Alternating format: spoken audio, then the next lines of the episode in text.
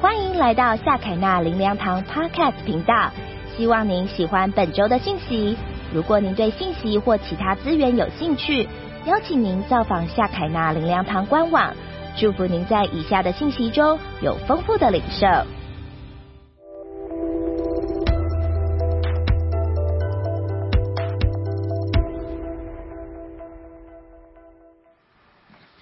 今天我们来看这节圣经，耶稣近前来对他们说，天上地下所有的权柄都赐给我了。我看这些圣经，我觉得很稀奇，耶稣说话就说话，但是为什么耶稣说话之前先要把这个大堆头这么这么严肃的一件事，这么慎重的，先要把天上地下所有的权柄先抬出来？很显然下面的话不不不平常，太重要了，而且所以耶稣要拿出一个最大的分量来讲这句话。你仔细想，是不是这个意思？为什么耶稣讲这话要先讲天上地下所有的权柄？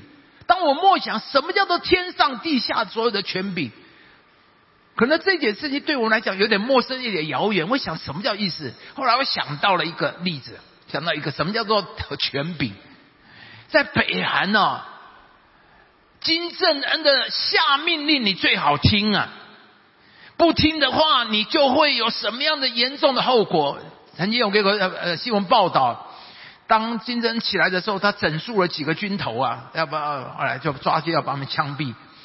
在北韩呢，枪毙就枪毙嘛，拿个枪砰砰就打死了，也就是啊，这一般人。你知道在那里他枪毙那个军头是怎么枪毙吧？把他摆在远远的，用大炮把它轰过去，吓人了！不听话，大炮伺候，呵呵这个样子当然。所以求主你，这个或许会不会让我们有一点明白，这叫做天上地下主的权柄。盼望我们作为基督徒的，我们最好好好听耶稣下面所说的。下面我们来读这节圣经，我们一起来读。来，所以你们要去，使万民做我的门徒，奉父子圣灵的名给他们施洗，凡我所吩咐你们的，都教训他们遵守，我就常与你们同在，直到世界的末了。所以这两节圣经给我们很清楚看见，第一个是，这是主，我们都知道这段话是耶稣复活升天之前对门徒最后一段最重要的嘱咐，也就是主最大的托付，神主最大的对门徒最重要的话，也是主托付给我们每一个教会每一个基督徒最重要的使命。所以若我们忽略了这一个，我们知道这一节圣经被称为大使命。大使命不是圣经的用词，是圣经学者。当我看完这本圣经就明白，原来这就叫做大使命。我们在旧约知道有十诫，在新约里面没有所谓的所谓这个第一诫第二诫，但是圣经学者把它规律一抓住了，这就是大使命，乃是主在我们每一个基督徒对我们最重要的一个托付。所以我们信了耶稣成为基督徒，我们如果忽略了主这一个大使命，我们就忽略了我们信仰里面最重要的那一点。这是第一个，我们在这里。第二个，如果我们以神的福音为念，以神的大使命为使命，我们将来这里说到天上地下的权柄将会成为我们人生最大的支持。这是我四十年服侍神的一个体会和认知。其实这里是最是最简单的逻辑，最简单的呃呃这个的道理。我自己是主任牧师，我们教会我们大概有一百位同工在办公室里面。昨天我在学生那边讲到，第一排坐的都是我们全职的呃几位全职的年轻的同工，我就看着他跟学生讲，如果这一个人我这个同工在那里老天那边天天打混，做的事情都不是牧师要的做，做做的都不是牧师的重点，都不是牧师想要做的事，下个礼拜我会说你浪费我的资源，在这里坐办公室，每天给我在那边吹冷气然后领薪水，下个礼拜你就不用再来了，是不是？但是如果这一个同工明白牧牧师的负担重点，他努力做，他经营做，而且很经营的去做，完成牧师心里面最重要的事情。那我会把最大的资源放在他身上，好让他能够把牧师要做的事情能够做成。这个合理吧？这一节圣经就是这个意思。弟兄姊妹听好了，如果你做神心中最重要的事，你必得神最大的欣赏和奖赏。所以基督徒，你活在这地上，你最重要的事情去做上帝心中最重要的事情，然后天上地下的权柄资源就会成为你人生的供应。这是我四十年来我服侍神的心得。大家都知道，牧师二十八年前来的时候一无所有，我连人家的垃圾桶我都捡。我只是打个比方，让你知道这个对比。拿垃圾桶会捡会捡垃圾桶的人，可就可以显现，我不是当然不是穷到这样，但是那个时候只要不要花钱都是好东西，就是意思我们不是我一个人会捡这种表演。但是二十八年，今天神给我们能够建一个这个堂，其中里面只有一件事情：天上地下神的供应跟支持。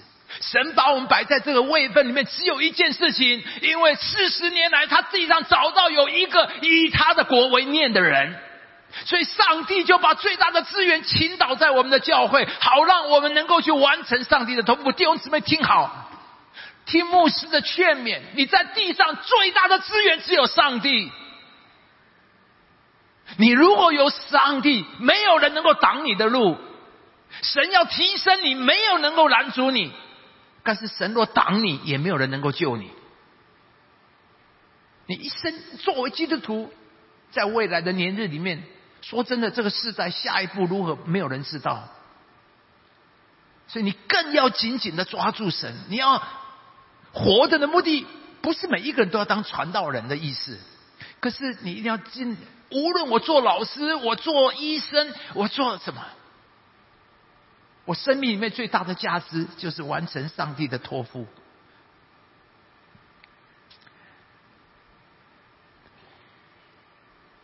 求主恩待我们，让我们进入上帝在我们生命里面引导的里面。所以耶稣答应我们，他就必与我们同在，直到世界的末了。然后我们下面看这些经文，耶稣对门徒第一个呼召就是：我要叫你们得人如得鱼一样。很特别的，耶稣不为这第一个呼召竟然把捕鱼连在一起。所以活泼生命里面有一段有一篇文章叫做不要让教会变成水族箱。水族箱那文章里面说到说，有一件事地上才有，天上所没有的，那就是传福音。在天上不会有传福音这件事，只有在地上我们才能做。所以当我们还在地上的时候，要非常热切的传福音。这样很多年，我看到这篇文章的牧师好高兴啊！其实原来不是只有我的想法，其实有很多一样的有从圣经里面体会出。这里讲到，在地上才有，天上没有的，就是传福音。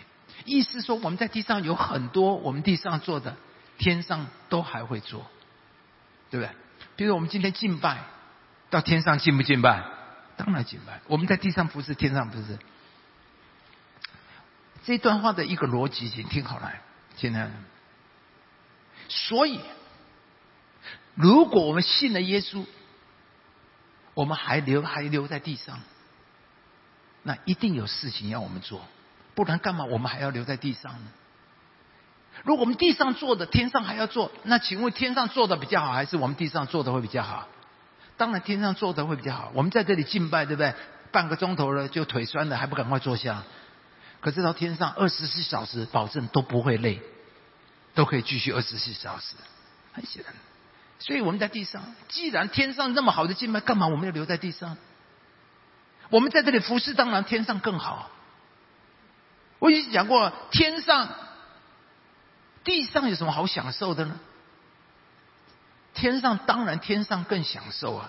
他说哎呦担心没有韩剧，上帝说韩剧算什么，我叫天使三万天使演给你演。对了，刚才那位专家电影、哦、他谈的时候哇很澎湃，那个管风琴真的不一样。哇，这位专家几一生都在学练管风琴。那个天使说算什么，我练了一千万年。这里的管风琴这个几个派几个管子，天上说我那个管子这个这个有五千根管子电吗？你要听什么音乐，要听什么剧呢？你要吃什么天上没有呢？那为什么还要活在地上？请问你给我一个理由，你为什么要活在地上？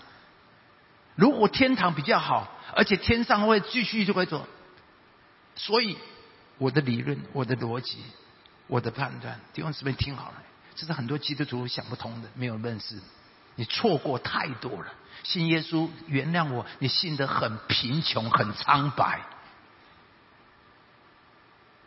所以我相信，我们若信了耶稣，神没有把我们立刻带到天上，在地上一定有一件事要做，这件事情是只有在地上可以做，天上不用做的，那就是传福音。到了天上，所有人都信了耶稣，你没有机会再救一个人的灵魂了。在地上，只有在地上你有机会救人的灵魂，只有在地上你可以说爸爸，我六十岁的生日就是希望你能够受洗。在天上没有这个机会了，所以我们在地上最重要的事情，最能够摸到上帝心的事情，就是灵魂。说真的，我们都要获取。在地上再长都是一百年，天上有一千万年。我常常在讲，弟兄姊妹，是的，神希望我们丰盛，但是牧师要告诉你，天上富足才更重要。地上做财主，天上做乞丐，那是很可怕的。地上财主给你做一百年好，天上一千万年做贫穷做乞丐，那多可怕！我求主恩待，你在下坎那灵粮堂，我牧师肯定我在天上是做财主的，我已经在那边订了房子了，我是地保一号。我希望我们当中没有一个人牧师住在地保豪宅，然后走到那边看啊，你前港街的铁皮屋，牧师会很丢脸，哎呀不敢去见你。你我走到那边，牧师，哎呦对不起哦，对不起哦。我希望我们下坎那每一个人到天上都是住地堡，我一号，你住二号。我已经订了一栋下坎那灵粮堂的三号、四号排下去。这就是牧师今天讲到的信息。我希望你不要把福音，因为耶稣说天上地下的权柄，我希望你听进去。你在地上活着要干嘛？说真的，你要干嘛啊？我要很健康，很健康，很幸福。好了，地上再健康再幸福也不过一百年嘛。我爸爸活到一百零二岁已经很好了，但是还是要见耶稣。请问你在你去见耶稣的时候带什么去？我求上帝，你在地上所有的经营能够带最丰富的带到天上。不然你原谅我说地上一百年，想想天上一千万年，你是要怎么过啊？这地上的人拼命把一生都投注在这个地上，我不是，请你原谅，请不要误会我的意思。这里讲到天上地上的权柄供应，你若走神的路，神一定会把你摆在最关键的位置上面，就跟牧师一样。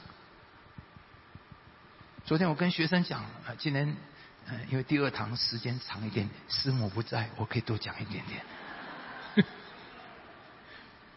说真的，四十年，呃，因为我当时跟大学跟师母交往的时候，然后她的闺蜜这几个好同学，女的女同学这几个就劝她不要不要，她说你这么漂亮，怎么好像一朵鲜花，这个插在牛粪上面，好可恶啊！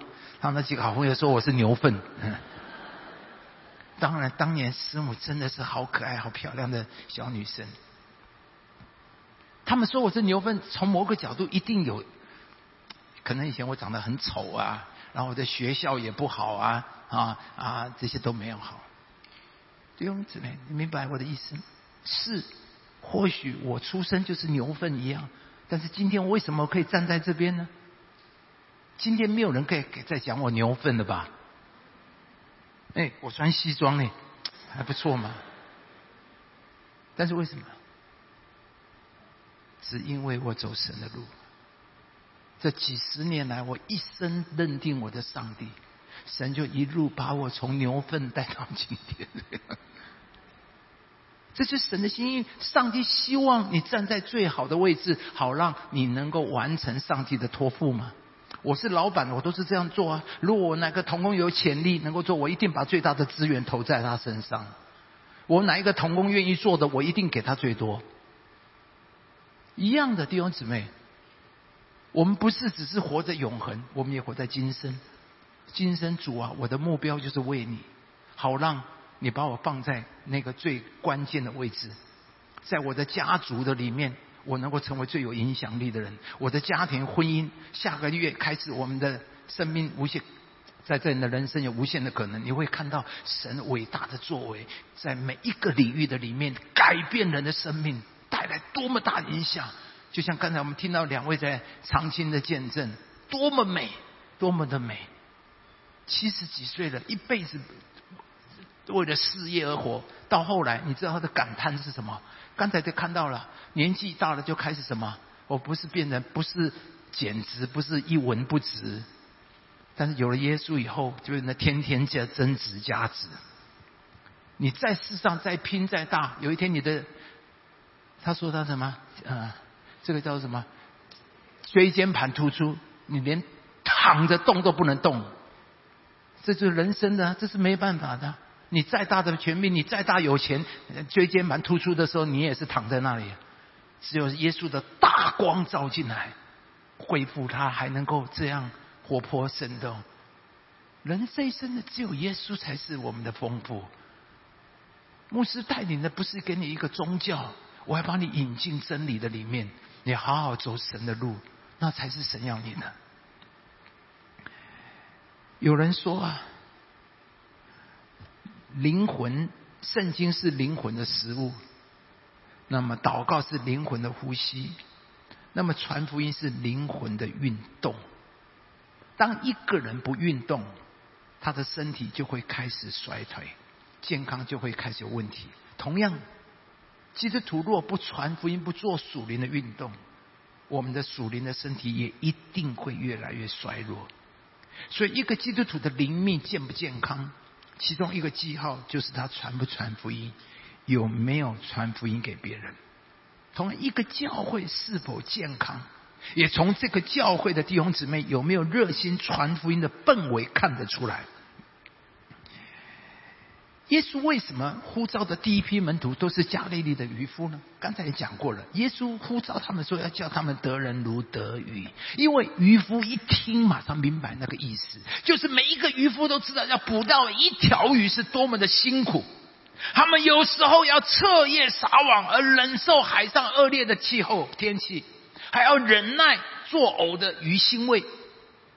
所以当门徒听到了耶稣呼召要教他们得人的渔夫，他们立刻能够理解，要得到一个一条鱼，要得到一个灵魂，他们是准备要付出代价。今天我们基督徒在地上也一样，神呼召我们每一个人都要成为得人的渔夫，于是我们都预备准备要付代价。我也要得着一个灵魂，我们准备付代价，我们准备费财费力的来得着人的灵魂，得着一条鱼。所以在我们下海那，我们当做幸福小组，我们做小组的时候有一句话叫做，我们要热脸贴人家的冷屁股。最早以前只有这句话，只有上半段，我已经觉得很了不起了吧，哇，我们愿意做到热脸贴人家冷屁股已经不错了吧。后面有人加一段，哇，更精彩，还要把人家的冷屁股贴到热，哇，厉害吧，厉害吧。这才是我们夏凯纳做得人渔夫的精神。这是我们有一个渔夫研习会，讨论如何有效的捕鱼，他们到世界各地去研究，然后盖了一所捕鱼的研究中心，也成立了教人如何有效捕鱼的学校，培养了很多捕鱼博士。可是唯有一项他们没有做的，就是他们从来没有真正的到海里面去撒网捕鱼。所以不管他们听了多少，做了多少研究，但是他们从来没有真正的去撒网捕鱼过，所以他们都不算渔夫，而且他们从来没有捕过一条鱼。所以今天我们坐在这里，不管我们听了多少，如果我们不直接出海打鱼，我们就不是渔夫。如果我们不进到那些还未信主的人当中，跟他们建立关系，不开口跟他们传福音，我们就永远不是一个得人的渔夫，也没有，从来没有真正的得过一个人的灵魂。所以我们刚才讲了，不要让教会变成水族箱。所以有一个牧师说，今天有很多的教会就像水族箱，好像一个大鱼缸，养了很多鱼在里面。而牧师做什么呢？就是按时候把鱼饲料放进去。看到这段，牧师很难过，我是不是养了一个大鱼缸，每个礼拜天来就嗯吃啊，嗯撒撒饲料，然后在这里就很多鱼在那边游来游去，比谁比较漂亮。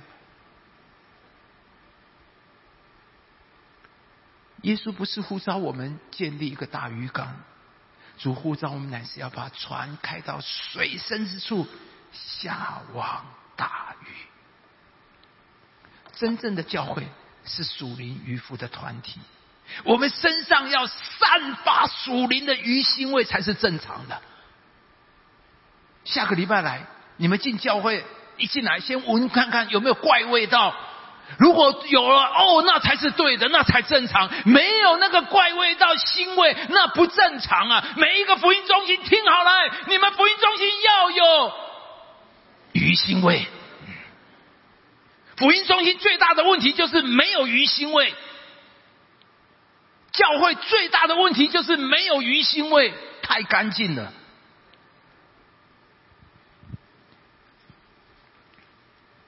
我们要祷告，主啊，求你让我们能够成为得人的渔夫啊！我在讲，这是你很重要的祷告。你可以求很多，为你工作，为你儿女的婚姻学业祷告。但是我告诉你，你的儿子读到哈佛带不到天堂，你带不到天堂。你赚到你怎么样？你到天上，你要带给耶稣带什么？五栋房子。耶稣，我带了五栋房子，有什么能够 impress 上帝的？五栋房子，上帝说我给你五十亿颗星球，你要拿什么去让上帝感动？没有什么能够感动上帝的，只有人的灵魂。我已经讲过了，我求上帝让夏凯纳灵粮堂的每一个人见神的时候都是丰丰富富的，不要你一辈子搞了一辈子，最后拿去给上帝的，上帝说都是垃圾。哇，那多悲哀啊！不要我们一辈子带的是垃圾去见上帝。你有什么东西可以带给上帝的？让我们成为得人的渔夫，让我们一生为主得着许多的人。当然一定要为教会祷告，不要成为水族箱，在这里只是一个渔港。我们的教会要成为一艘超级捕鱼船，我们开到水深之处，下网打鱼。我们教会每一个小组都要散发强烈的属灵鱼腥味。弟兄姊妹，你每一次进到这个天哦，这一栋那么漂亮的大楼是一艘超级捕鱼船。我们感谢主啊！我们灵粮堂的创办人赵世光牧师，请你们认得这个人呢、啊啊、你们知道这是我们灵粮堂的创办人。那么当年他在上海创办灵粮堂的时候，竟然取了一个名字是灵粮世界布道会。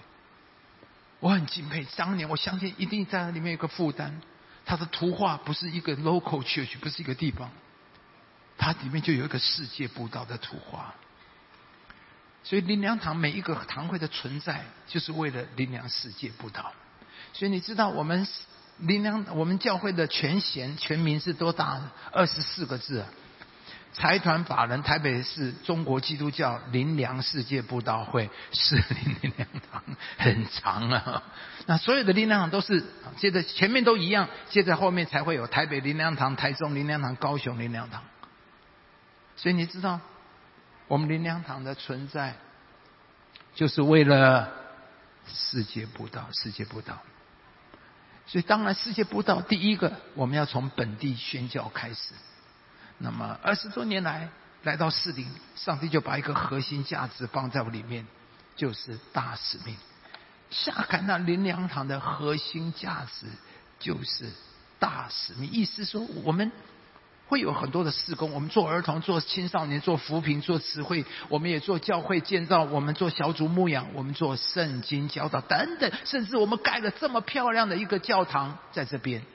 但是所有这些，一个核心价值，一个目标，都指向大使命，大使命。而从这个大使命的核心价值带来我们的意向，就是万人教会千间分堂，祝福以色列，把福音传回耶路撒冷。而从这个核心价值意向，接下来我们就用各样的策略去完成这个意向。就像真理不会改变，核心价值意向基本是不会改变，但是策略是可以随着不同的时空有所调整。策略最重要讲究的就是有没有效果，有效的方法就是好策略。我们知道不同的人，不同的文化背景，会有不同合适传福音的方法。上个礼拜王老师在那在非洲，哇，他们发现都没有男生，都没有年轻的男孩子，为什么他们不愿意来教会？为什么？因为他们没兴趣。所以他想，哇，因为非洲人都有呃欧洲殖民的的背景，所以他们都很喜欢踢足球。所以王老师为了传，就干嘛成立了足球队。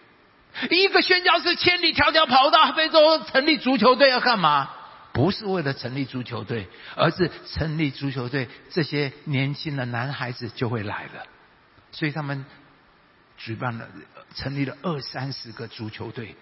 哇，多少年轻男孩子来了，又来比赛球队。所以我相信这是很重要的非洲。那我们在台湾呢？我们成立足球队，有人要来吗？我在想，应该没什么人来。我想老半天，有一个一定会有人来，那叫做毛小孩小组。哎，有一天呢、啊，我到台中，经过在文心路上，看到一个好大的招牌哦。你知道那招牌就是那个店名，那个店名是什么？那个店名竟然就叫做好狗命。原来是一个很大的宠物店，那个店叫做好狗命。我真的觉得，哇，现在这个这个狗比人还好命。哎，我走过去看到有娃娃车，我说，哎，这个宠物店怎么还卖娃娃车？他们说不是，那个娃娃车是是给狗做的。我说哦，我快要发疯了。你知道在公园你可以看到很多不管时髦的男男男生女生，那个穿的运动都很时髦呢，牵着狗，哦，那个狗一大便马上蹲下来哦，拿着卫生纸还有塑胶袋，哦哟，清的好干净，然后我拿大便起来。拜托，我们当中有一个人哪有你愿意为人清大便的？没有。但是为了你家的那只狗，你愿意清大便，还拿矿泉水洗一洗，这算有公德心的。所以我一定会成立一个好狗命小组。真的，这是好多。